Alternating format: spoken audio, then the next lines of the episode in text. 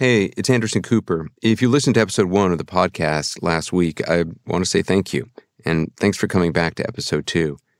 I've gotten so many comments from you and direct messages on Instagram, which is pretty much the only social media place I am anymore. And it's been really beautiful to read them. They're personal, they're intimate, they're deeply felt, except for the ones about buying cryptocurrency, which I haven't because frankly, I don't really understand what it is. But so many of you have been willing to share with me the names of your loved ones who've died and how you faced and are still facing their loss and that sadness. As isolating and lonely as grief can be, as sadness can be, it's also something that links all of us together. And I'm really grateful for that. And I'm grateful for you for listening. If this is your first time listening to the podcast, I'm going through my mom's apartments, packing them up, going through all her things. But in going through her things, I'm also coming across things that belonged to my brother who died when I was 21. He was 23 by suicide, and things that belonged to my dad who died when I was 10 years old. I keep opening up closets and boxes and finding new things, and I'm still struggling to figure out what to do with them all. Turn on the lights. Yeah, it's up here. On the top shelf of one closet, I just found this. so there's this big red box, and in it are all these belts. These must have been my dad's, yeah, like 40 years ago, and they're all the like very groovy 70s belts. I mean, one of them has like aqua stones on them. There's no way I, I would wear these. So there's a lot of history here. I don't know what to do with these belts, though. I remember as a kid when you go into the bathroom with your dad and he's shaving and you watch that and the smell of the shaving cream. That's what the belts bring back to me, like my dad getting dressed to go out with my mom somewhere. About two months after my mom died in June 2019, I was back at work and I sat down with Stephen Colbert for an interview on CNN. I'd read that Stephen's father and two of his teenage brothers were killed in a plane crash when Stephen was 10. It's the same age I was when my dad died. I was feeling lonely and, and, sad after my mom's death, and I decided to see if Stephen might be willing to talk with me about some of his experiences with grief. You told an interviewer that you have learned to, in your words, love the thing that I most wish had not happened. You went on to say, What punishments of God are not gifts? Do you really believe that? Yes. It's a gift to exist. And with existence comes suffering. There's no escaping that. But if you are grateful for your life, then you have to be grateful for all of it. And so at a young age, I suffered something so that by the time I was in serious relationships in my life with friends, or with my wife or with my children is that I have some understanding that everybody is suffering. And however imperfectly, acknowledge their suffering and connect with them and to love them in a deep way that makes you grateful for the fact that you have suffered so that you can know that about other people. I want to be the most human I can be. Hmm. And that involves acknowledging and ultimately being grateful for the things that I wish didn't happen because they gave me a gift. Stephen's words blew my mind, and I've been thinking about them ever since. Can we really learn to love the things we most wish had never happened? Can I love the death of my brother and father, my mother? Can I love the sadness of it? Can I see those things, those deaths, as, as gifts? I mean, it's asking a lot, isn't it? But the truth is, I've been working on that since that conversation three years ago. And I want to ask Stephen more about it when he joins me in just a moment. Welcome to All There Is with me, Anderson Cooper. Whenever I put on uh, earphones, I suddenly feel like I start talking like NPR. Sure. Welcome. Good evening. So you know what this uh, podcast is basically? I just found out. Okay, fine, great. We've lured you here under false. Well, I, I, no, I was like, well, you want to do Anderson's podcast? I said, sure, that'll be fun. Anderson's a great guy. He's always Johnny on spot for me. I'd love to do it. A couple days ago, somebody goes like, and it's a podcast on grief. I'm like, let's go have some fun. Let's go do it. Uh, well, I think I'm going to start this podcast with something you said to me back in 2019 in our conversation. And you said, What of God's punishments is not a, a gift. And you said, If you're grateful for your life, then you have to be grateful for all of it. How can you be grateful for the death of somebody you've loved? Or how can you be grateful for a terrible loss that you've experienced? I haven't the slightest idea. I just know the value of it. Hmm. I lost my father and my brothers Peter and Paul when I was 10, and that realization did not come until, you know, I'm on the doorstep of middle age. Hmm. Literally walking down the street, I was struck with this realization that I had a gratitude for the pain of that grief. It doesn't take the pain away. It doesn't make the, the grief less profound. In some ways, it makes it more profound because it allows you to look at it. It allows you to examine your grief in a way that is not like holding a red hot ember in your hands, but rather seeing that pain as something that can warm you and light your knowledge of what other people might be going through, which is really just another way of saying there is a value to having experienced it. Now, how does that become gratitude? That's the part that shocked me. So I can't tell you how to get to it. I think that would be really a little Olympian of me to tell people like you should be grateful. You know what a great thing that happened to you. Oh, I'm so happy. I was wonderful for you. Forty years from now, you're going to feel a little better about it. No, I'm not. I'm not here to tell Was you. a, was that a member of the royal family you were doing? yes, yes. But when your mom died, this was 2013, were you able to feel grateful? Well, grateful for her life. Grateful for her life for sure. I suppose grateful that she didn't die in pain, but no, that that feeling of gratitude is a general one for my existence that encompasses the bad things that happened to me. And the worst thing that had happened to me was this thing when I was a child. And so to discover that it encompassed even the thing that I wished hadn't happened was a profound feeling for me because that is such a cliff that I fell off hmm. emotionally and psychically and spiritually at that age. That if I can be grateful for my life, am I also grateful for this? Yes, I am also grateful for this. So, for, for people who don't know, your family of 11 kids, Yes. you were the youngest.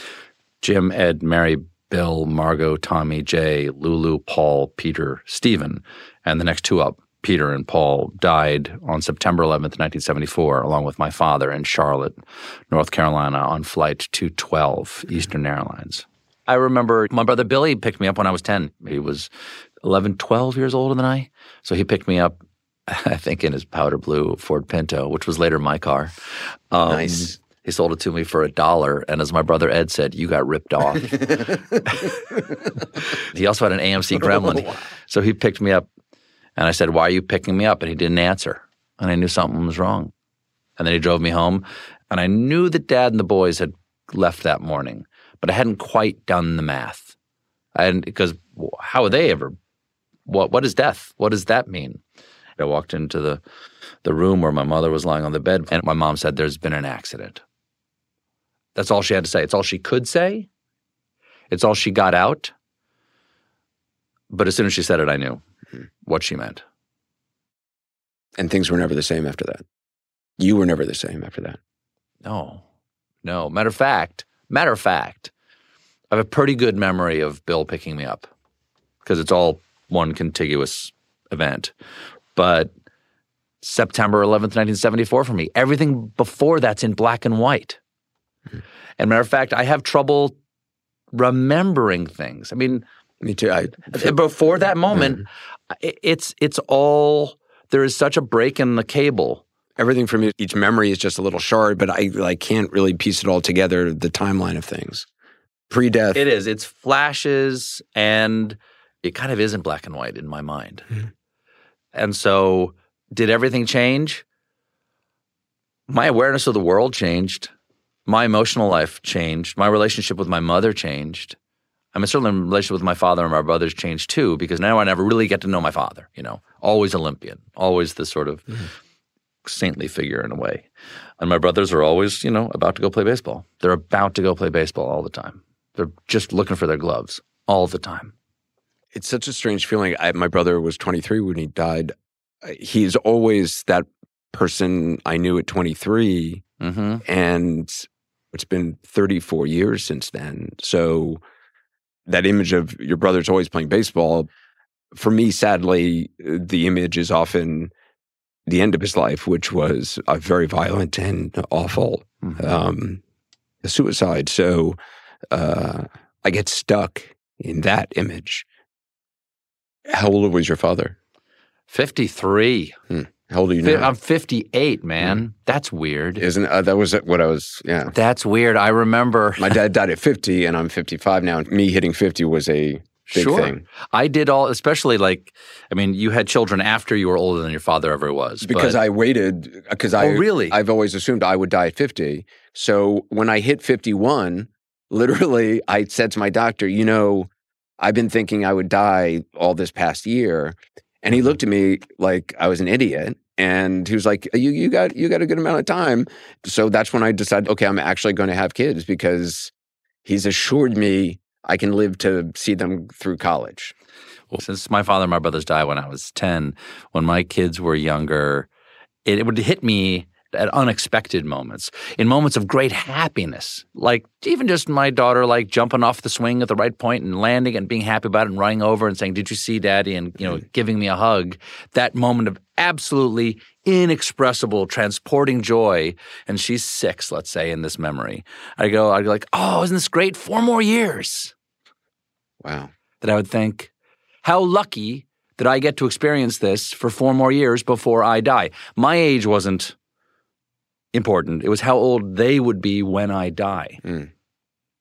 Because I had no model in my head of a relationship between someone older than 10 and a father. Mm. But constantly, I would do that horrible math all the time. I did with all of the kids. You know, as they would approach 10, I would do that math. And then as I approached my father's age, ooh, I started doing that math seriously. Day I did a countdown. Didn't tell anybody I was doing the countdown, but I did that countdown. And then the day I was one day older than my father ever mm. was, it was the first day of a, of a break off of the show. I had a week off. And so I thought, God, what would my dad want to do? Hmm. What what can I do that my dad never got to do? And I thought, well, he'd want to see us. I think if he's anything like me, he'd want to see his children. So I just showed up. I had, I had lunch with each of them. I just showed up. I went to one college. I went to another college. Like I flew around the country, and then went and did something with my son who was still at home. And none of them asked me why I was there. Wow. They, I mean, why should they? I'm glad it didn't occur to them. Mm. But then that weekend, I went down to D.C., where most of my brothers and sisters still live. And I was having dinner at, at my brother's house, and everybody was over around the table. And they said, So what brings you to D.C.? And I said, Well, on Friday, I turned 53 years. And then the people around the table were like, 274 days old? That they had done the math too Wow. in their own lives wow. on that day. Wow. Something I've I'm feeling a lot with my kids because they're so Yes. perfect. There are these moments of such frailty that like I my heart is breaking at, at just the beauty of this experience, and yet there's this uh, sense of sort of the awareness of the frailty of it, awareness of The first experience that I had holding my first child, my daughter, the first thing that occurred to me was how beautiful and how wrong that this will ever end. Hmm. Meaning, as happy as I was in that moment, I was aware that all of us Hmm. would be gone someday, but it was never quite so poignant to me as when I held this perfect, beautiful Hmm. girl in my arms. it's interesting to me how people don't really talk about grief and loss in public very much or in public life very much. And you and I had a conversation in 2019, a few weeks after my mom died. You had a conversation with Andrew Garfield on your show as well. Yes. I know that you yourself have suffered great grief hmm. just recently mm-hmm. with the loss of your mother, and I'm mm-hmm. sorry for your family's loss. Thank you. I love talking about it, by the way. So if I cry, it's only like, mm, it's only a beautiful thing. I hope this grief stays with me because it's all the unexpressed love that I didn't get to, to tell it. It's interesting to me how both those conversations received an enormous amount of attention simply because I think it's so rarely talked about. It is a need everyone has eventually to deal with in their lives if they're lucky in a strange way. It means they've lived long enough to experience the loss of someone else and someone that they have loved or been loved by enough that it deeply affects them. And yet it's a subject that just doesn't get addressed, partly because of the lack of common public ceremony associated with anymore. And I mean, the fact that people used to be in mourning for a year. So you would know that they were mourning and you could address their grief. And it was an invitation to have knowledge of their loss. Mm. That doesn't exist so much as a tradition anymore. And yet it's this thirst that everyone has, and no one's pouring any water for anybody. Yeah. People are suffering in silence, and there's not a lot of outlets for that. I agree. I was waiting. I thought there was a question. There wasn't any question. question there. Are we recording? Is this? In, are we yeah, in the we, podcast? Are we yeah, potting we, right now? Yeah, we started. I, no, I, I I agree. I think that one thing that people who haven't experienced profound grief in their life yet sometimes don't know what to say. And then it's totally understandable. What do you say? It's like this person is in this completely foreign land to you. You know it's a real thing. It is like they are going through a physical event that you can't you can't perceive the forces that are on them. It's like they're in a wind, but you can't see their storm, but you can just see the effect of it on them. And it can be harrowing to the people who see it.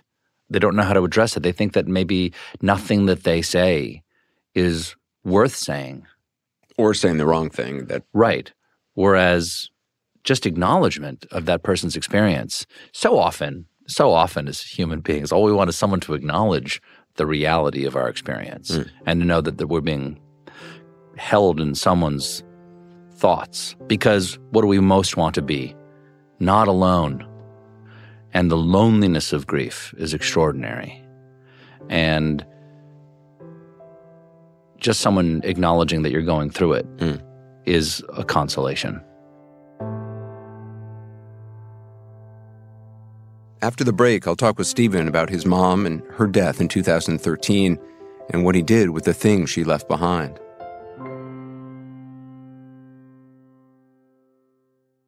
All There Is with Anderson Cooper is supported by Evernorth Health Services.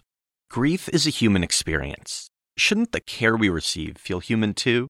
That's why Evernorth Behavioral Health ensures all members have access to live, specialized support anytime, in person or virtually with a 100% follow up commitment to make sure that they get the help that they need. So, no matter what stage of grief your employees may be in, there's always a person ready to listen.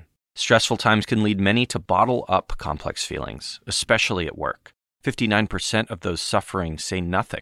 This can have unexpected and serious mental and physical health implications. And with Evernorth's data driven risk monitoring tools, they can help spot challenges early and step in to guide individuals to care before they undergo any more suffering. Each person's grief is as unique as they are, which is why Evernorth offers a wide range of personalized behavioral solutions to meet the needs of every member that they serve. Learn more at evernorth.com/grief support. Grief is a human experience and the care we receive should be too. Evernorth Behavioral Health ensures all members have access to live, specialized support in person or virtually with a 100% follow up commitment to make sure they get the help they need. There's always a person there, guiding your employees using data driven risk monitoring tools so bottled up feelings don't turn into further suffering. With Evernorth's wide range of behavioral solutions, care can be personalized, simple, and more accessible. Learn more at evernorth.com/grief support. I want to play something that you said about your mom when she died. You said this on the Colbert Report. I'm sorry, the Colbert Report? Did you say well, the Colbert Report? Sorry, Colbert Report. Who knows how many degrees Anderson Cooper has? 270 some nights. She had trained to be an actress when she was younger, and she would teach us how to do stage falls by pretending to faint on the kitchen floor. She was fun. She knew more than her share of tragedy, losing her brother and her husband and three of her sons. But her love for her family and her faith in God somehow gave her the strength not only to go on, but to love life without bitterness. And I know it may sound greedy to want more days with a person who lived so long, but the fact that my mother was 92 does not diminish, it only magnifies the enormity of the room whose door has now quietly shut. That phrase, the the enormity of the room whose door has quietly shut. It's such a beautiful phrase. Well, you know, in the mansions of your mind, all these people whose lives you get to be part of, the room of their life you get to walk into and you invite into yours. And my mother had this enormous room. She was this enormous, comforting, beautiful, welcoming room. And the quietness, the gentleness makes that door shut quietly. Hmm. You know, the door on my father and my brother's lives shut violently, but it shut quietly. And I mean, there's no knob on this side, if you know what I mean. Hmm. You can't open it again. You could just never go in again. Hmm. The loss of learning more about this person, the loss of the exchange of love. Hmm. You know, in that room, like loving is a physical thing, regardless of you're even with that person. There is a food that's exchanged there. And grief is like starving for that food. So that's a bit of a meandering metaphor, but that's what I meant. The idea of her doing pratfalls is, I love that idea. I mean, would she just like absolutely drop? Or? Well, she would do like how to fall down, like you had fainted or died on stage. And the, idea is that you do ankle and then knee and then hip and then ribs and then shoulder and then head. She would fall down slowly, you know, like uh, not in one piece, not like a tree. And so you could do it without hurting yourself. And then the arm goes out last. the arm goes out last. I've been so sad and lonely going through my mom's things because I'm going through her things. Um, I've also been going through my brother's things and my dad's things because she basically couldn't deal with their things when they died. So Yes. I've been going through a lot of boxes. Yeah. And um, it's so fraught with emotion because in many ways I feel like I am, excuse me, I'm sort of the last one standing and I'm the last one who remembers all these uh, these moments. Excuse me. Isn't that extraordinary to know you're the last one who knows that Yeah. story? Yeah. Which is why it's so important to tell the story. Mm. It really does keep them alive and make you less lonely. Yeah. Someone else knows part of you because that story is part of you. That's built into the fabric of you. It's part of the marble that is Anderson Cooper. And It's a very pale marble. it's got a few veins in it. Translucent at times. exactly. It's Carrara. David's got nothing on you. Um, but yeah, telling that story is so important.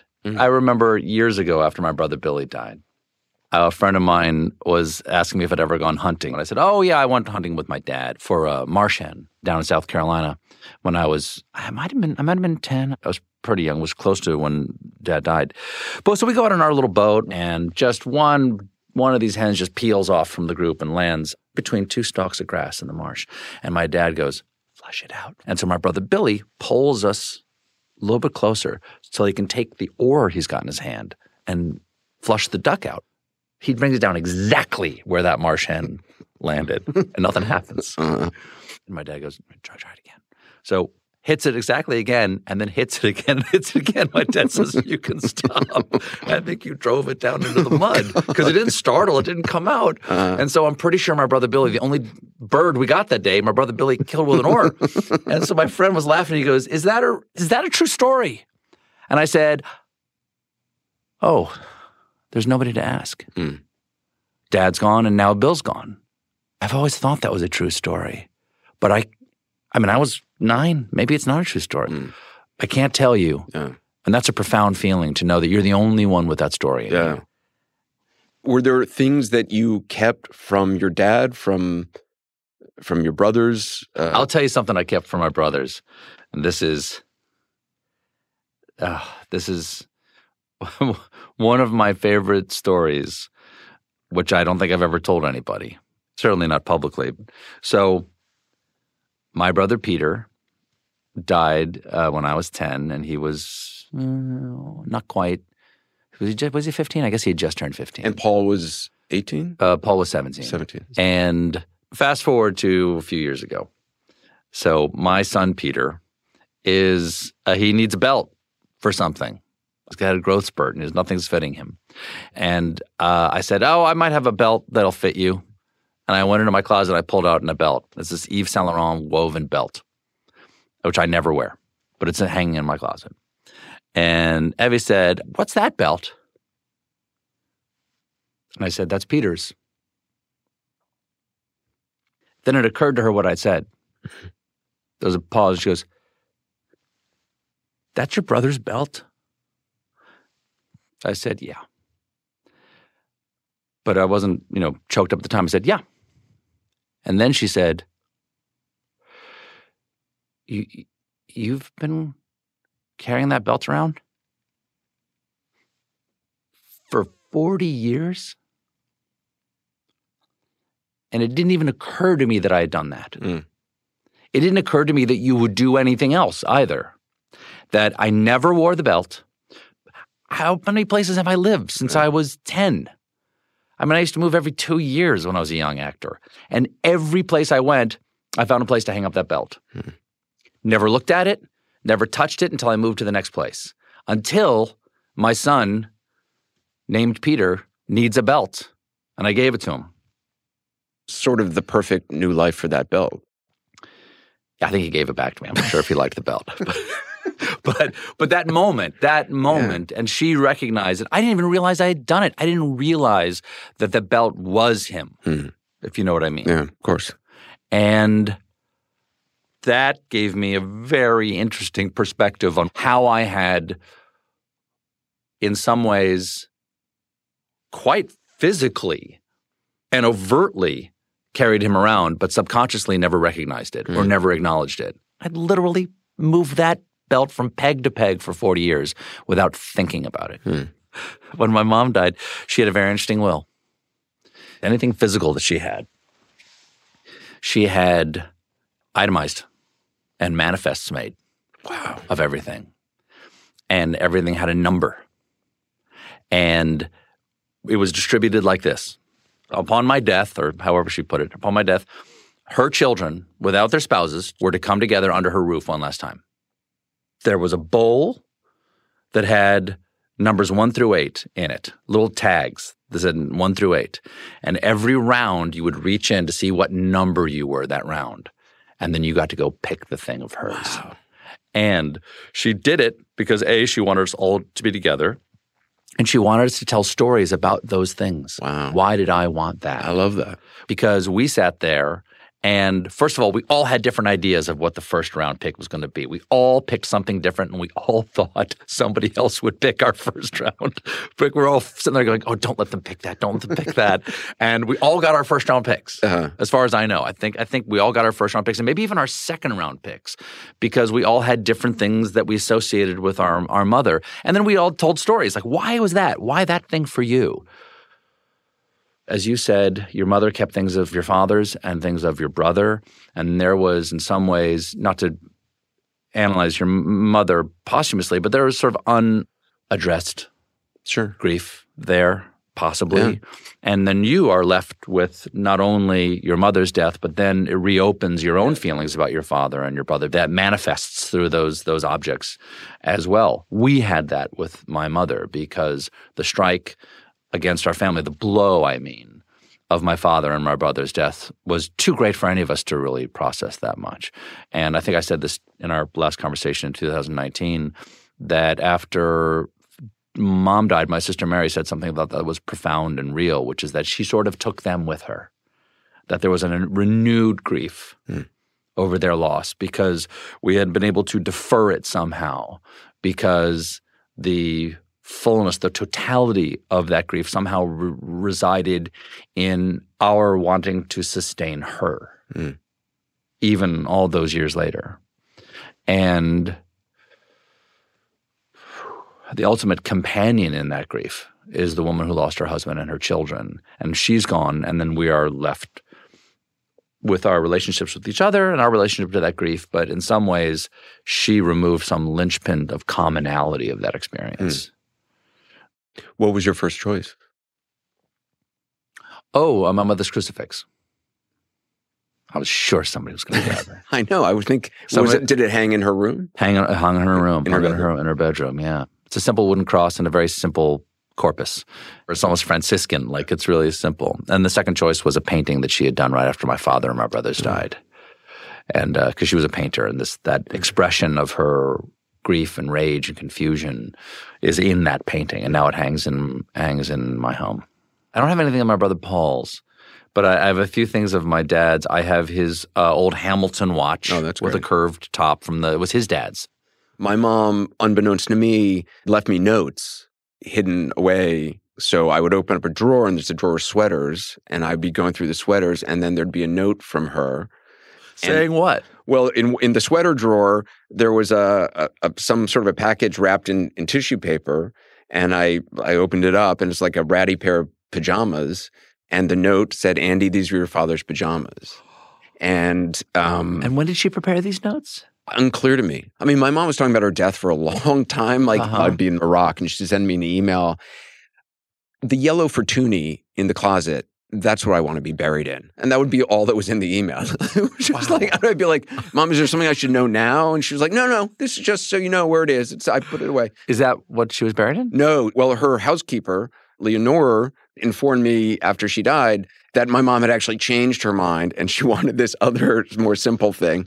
So that's what that's what she got. But but I came across a box, I opened it up in tissue paper and I opened it up and there was a a blouse and a skirt and a note from my mom saying, "Andy, this is the the blouse and skirt I wore when uh, when Carter died. So when my brother killed himself in front of her, this is what she was wearing." Oh. And that was something which talk about you bringing the belt with you wherever you went. I, I had no idea she had sure. kept that. You know, I want to say something about living with grief. It occurred to me as as we're telling these stories to each other, I feel like there's physically a thing in the room with this right now, or at least with me to my right. I don't know why to my right, but there's a physically a thing over here, and it's kind of a dangerous thing. It's like living with a beloved tiger, and it's that feeling.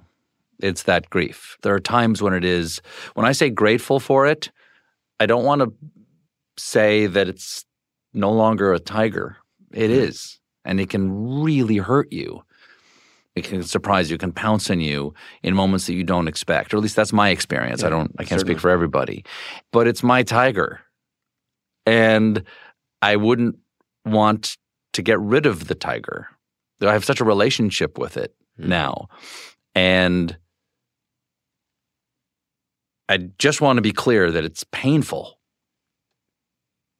And it's going to live as long as I do. Mhm. But that there's some symbiotic relationship between me and this particular pain that I've made peace with. So I don't regret the existence of it. But that again does not mean I wish it had ever become my tiger. Well, that Tolkien quote, which is what you had said to me, what if God's punishments are not gifts? Yes. Um, I've thought about that endlessly. And I mean, it relates to the tiger. I think I, I think I can accept it now. Like, I am the person I am because of these things that I've gone through and the people I've known and loved. And I've been lucky to have that experience with them. And and you talked about being the most human you can be. And in order to be fully human, you have you have to go through this suffering. You have to suffering is a is a part of of existence. And acceptance of that suffering is not defeat. We What do you we mean? Can, we think we can win against grief. We think we can fix it. But you can't. You can only experience it. Hmm. And to fully experience it, you have to accept that it's real. the loss is real. I don't know about you, but I'm very good at rewriting reality to fit what I'd like it to be on any given moment. And my entire life, I've had to work very hard to not do that so I can actually see what's actually happening. And I think there's a fear of grief, hmm. that grief itself is a form of death, that grief itself is a form of defeat. And we want to stay on top and we want to win. and We don't want bad things to happen. Whereas grief is not a bad thing. Grief is a reaction to a bad thing. Hmm. Grief itself is a natural process that has to be experienced. I'm hesitant to use the word endured because endured sounds like resistance, and you can't win against grief because you're the one doing it to you. Mm. You can't beat you. You know all of your buttons, you know all of your secrets, and you'll never get around this grief. The one thing that I have found tremendously uh, helpful is being able to talk about it and hear other people's experiences with it Oh, I, I completely agree. Yeah. But but that's that's accepting it. Talking about it is, is is is another way of making your loss real. I would say. Years ago, there was a guy named Robert Bly, and he was a was a poet. Right. He became famous for the men's right the men, drum, drum, drum circle men's movement thing, which flowing hair, kind of a New England shaman quality to yes, him. A lot of elderly men in drum exactly. circles. That that that I, I, would say that is not his his greatest contribution to our culture. he was a, he was a writer some, though. He, he, he was a some, writer who wrote a wonderful book called yes. Iron John, which actually I think has a lot of resonance to it. You were in a drum circle. I was never in a drum circle. I was never in a drum circle. But one of the things he talked about was grief he said to Bill Moyers how our loss of ritual in, in the modern world, we're not equipped to deal with things that happen to all humans, like grief, because we, we've lost sort of the ritual of public mourning in, in many ways. He uses this example in this interview he did with Bill Moyers, which is worth taking a look at. Grief is the door to feeling. Look, I have grief. What do I do about it? I don't know that you have to do something with it, but I think it's a choice at any second you know, in a conversation, there are little turns. You can turn up or down. Someone says, I lost my brother uh, five years ago. At that point, you can say, well, we all lose our brothers, or you can touch a hand, or you can go into the part of you that's lost a brother. You can follow the grief downward in this way, or you can go upward in the American way he said that moment is opening the door and going down with that person into their grief. To be able to share that moment with them is the gift that you can give somebody else. And that if we think grief is going to shut us down and we'll be sad forever. But in fact, addressing your grief and sharing your grief and telling that story and, and you telling me about your brother and me telling you about my brothers actually opens us up to other feelings and other possibilities. And we we often in the modern world uh, think that excitement is the path toward feelings. You know, happy music or happy stories, and like that'll lead us to joy. When in fact, grief, the thing we most don't want to experience, I would say, we often shut that door with anger, which is not actually an emotion. It's actually an attempt to not feel an emotion. Anger is an armor against how we actually feel. But if you can share your stories and if you can address your grief through that storytelling as as you're saying and, and hearing from other people then then then it turns the cave into a tunnel then, and, and there's some way to get on the other side. It adds oxygen to your life. It doesn't it doesn't cut you off. It opens you up. And I think people are afraid to talk about grief because they think it's a tr- it's a it's a trap of depression or something like that. Right. When in fact, grief is a doorway to another you. Right because you're going to be a different person on the other side of it. Uh, yeah, and I, am a prime example of somebody who, you know, when my brother uh, died, my mom went to compassionate friends and to talk with other people in groups with strangers. And I, the idea of doing that was impossible for me. I saw a therapist who was immensely helpful, but the idea of talking with other people, I couldn't do it. But that stuff doesn't go away. It's a lot of stuff I've been holding on to for a long time. And I realized when I had kids, I did not want to pass on to them my sadness. I want them to know about, you know, the their grandparents and and my brother, but I, I don't want it to be infused with this kind of secret hidden sadness that they feel strange about. it'll only be strange if it's secret and hidden. Hmm. I would say. Yeah. What's that thing about dad that he won't share with us? then it's secret and strange. But if you're, you know, if, if you share it publicly, then it's a gift. Hmm. Then you, you're you're explaining to them this part of the human experience and that it is possible to deal with in healthy ways and to come out on the other side. I don't think you're doing anything other than helping your child by sharing Yeah. how you feel. I hope so. After the break, more of my conversation with Stephen Colbert. Hey, it's Kaley Cuoco for Priceline. Ready to go to your happy place for a happy price? Well, why didn't you say so? Just download the Priceline app right now and save up to 60% on hotels. So, whether it's Cousin Kevin's Kazoo concert in Kansas City, go Kevin, or Becky's Bachelorette Bash in Bermuda, you never have to miss a trip ever again. So, download the Priceline app today. Your savings are waiting. Go to your happy place for a happy price. Go to your happy price, Priceline. You know what's interesting to me? Yeah.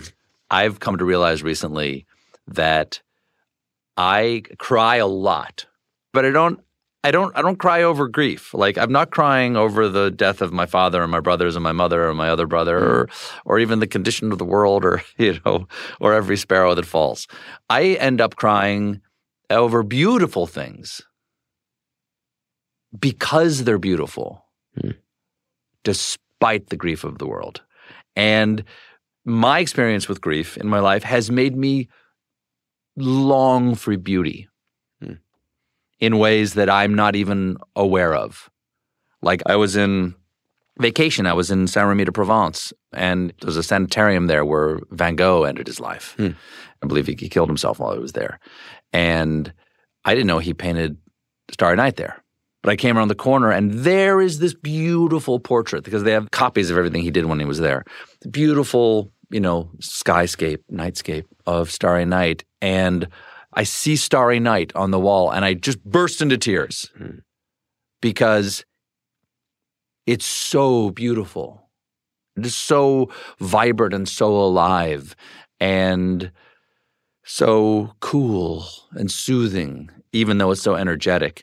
And I think of him in the depths of his depression, creating that. And the juxtaposition between how he must have felt and the beautiful thing he put into the world was so poignant to me. The tension between those two things is so great that I realized, oh, that's why I cry in the middle of stories that make no sense, is that I'm about to tell you something that I think is beautiful.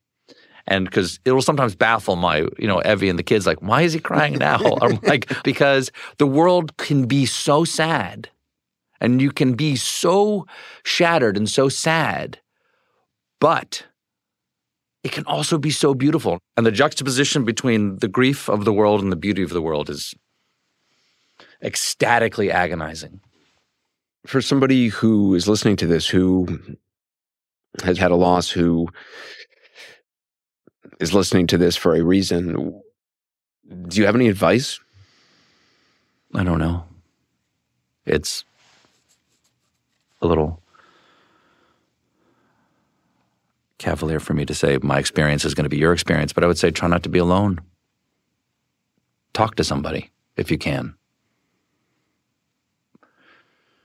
Don't be afraid to talk about it.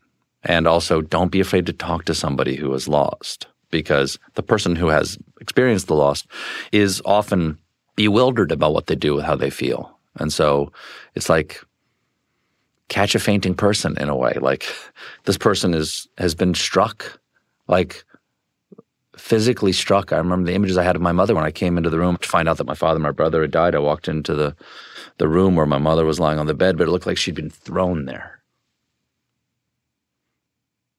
Like she'd been standing next to the bed and a giant had struck her. And these people who have lost are struck and don't think you Uh, have the answer or have a way to fix it. But don't be afraid that this moment of loss will last forever. Your memories and your love for that person will last forever. And the pain will change like wine into something else. And that grief can become a form of wisdom about your human experience that you can share with other people. But for now, accept help when it's offered if you can. Be patient with yourself. And if you have the opportunity, talk to someone about it. Hmm. I I found something a few years ago as I was going through old boxes. I found a cassette tape and I put it in I put it in the, the, the tape deck and I was listening to it and I was like, "Oh, this is me. I remember this Christmas I was 9, so it's the last Christmas when dad and the boys were alive.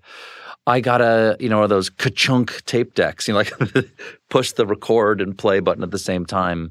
Uh, the kind that had a little handle on it, weighed about you know forty pounds, and you you you held it next to you as you walked around. I recorded everything. Mm. I secretly recorded my brothers and sisters, and I would record television shows that I liked, so I could play it back secretly when I was going to bed and, and listen to the TV like it was a radio. And and I I had an episode of MASH on there, and suddenly there's a conversation going on between two people, and I don't recognize either voice. And th- and I think I identify myself as like I'm Stephen, and my brother Peter says, and I'm Peter, and I hadn't heard his voice because back then home movies were silent, but I had recorded him. A conversation between me and him, making up. We were making up some game. We were making up some almost like a little skit, and then, and then he and I start singing a song together, and I went, "That's Peter." I didn't recognize his voice at all. Hmm. And seeing your life or your grief through the eyes of someone who loves you is extraordinary. The same way that Evie teared up when she saw that belt and realized who it was. In the same way, she came in at that moment.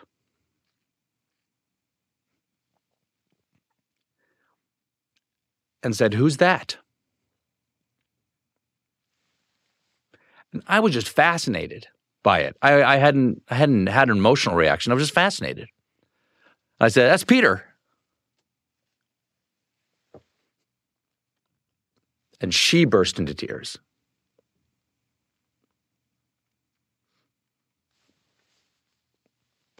She never met him. She saw my grief. She saw through my heart, not even my eyes, in that moment. And I guess that's one of the values of sharing your grief with those that you love, of not keeping it inside all the time, is that they can experience it with you and sometimes in those moments for you to be a spirit guide and an emotional compass for you. Because the profundity of me hearing my brother's voice did not strike me until I saw it through her eyes. Mm-hmm. Uh, my dad died January 5th, 1978. Um, and he he knew he was going to die. Um, and he was in the hospital for about a month. Um, and we were only allowed to visit once because they didn't allow kids in the intensive care. Um, How did he die? A heart heart disease, and he was died during surgery. And um, and he had asked my mom to get um,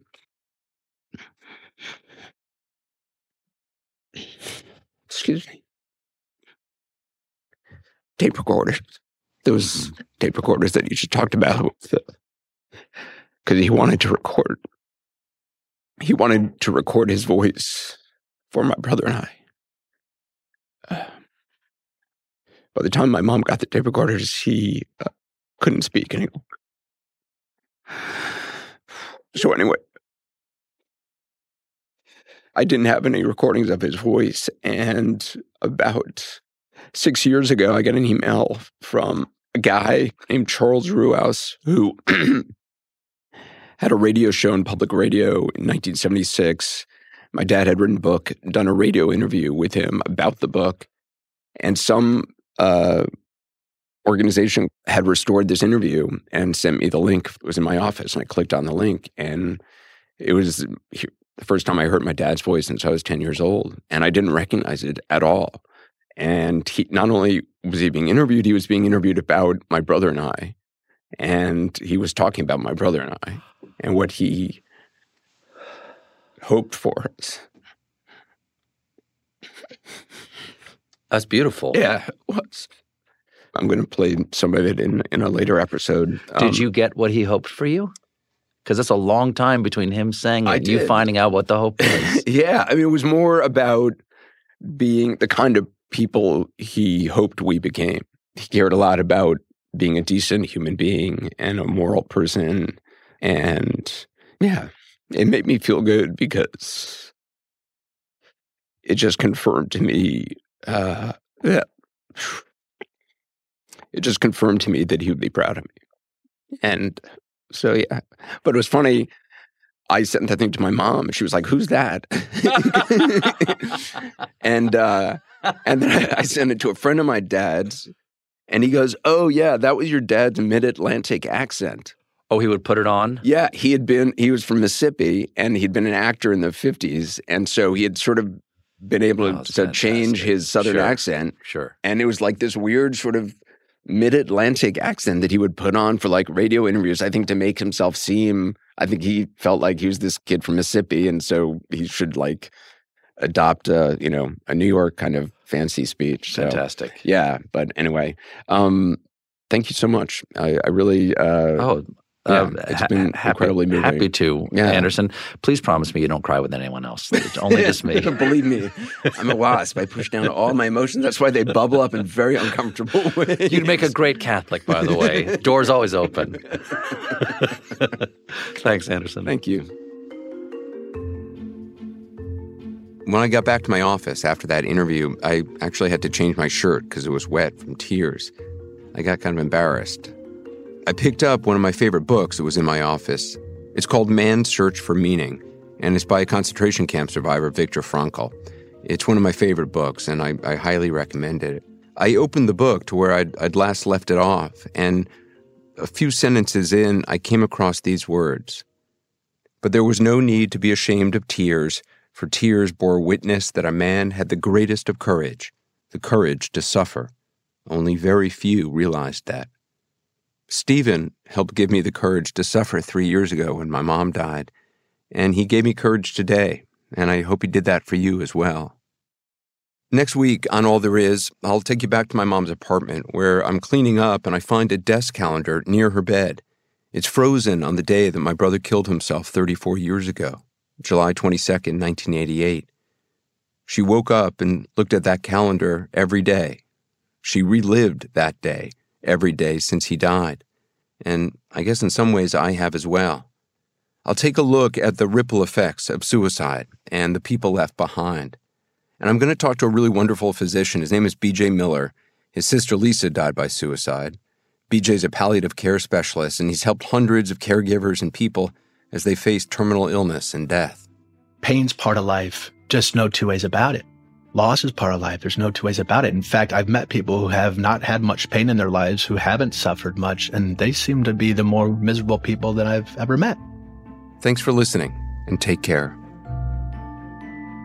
All There Is with Anderson Cooper is a production of CNN Audio. Our producers are Rachel Cohn, Audrey Horwitz, and Charis Satchell. Felicia Patinkin is the supervising producer, and Megan Marcus is executive producer. Mixing and sound design by Francisco Monroy. Our technical director is Dan Dzula. Artwork designed by Nicole Pesaru and Jamus Andrest. With support from Charlie Moore, Jessica Ciancimino, Chip Grabow, Steve Kiehl, Anissa Gray, Tameeka Ballance Kolasny, Lindsay Abrams, Alex McCall, and Lisa Namerow.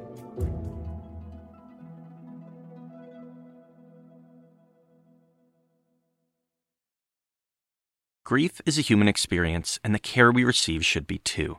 Evernorth Behavioral Health ensures all members have access to live, specialized support in person or virtually with a 100% follow up commitment to make sure they get the help they need.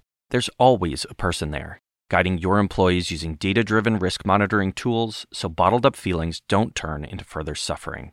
With Evernorth's wide range of behavioral solutions, care can be personalized, simple, and more accessible. Learn more at evernorth.com slash grief support.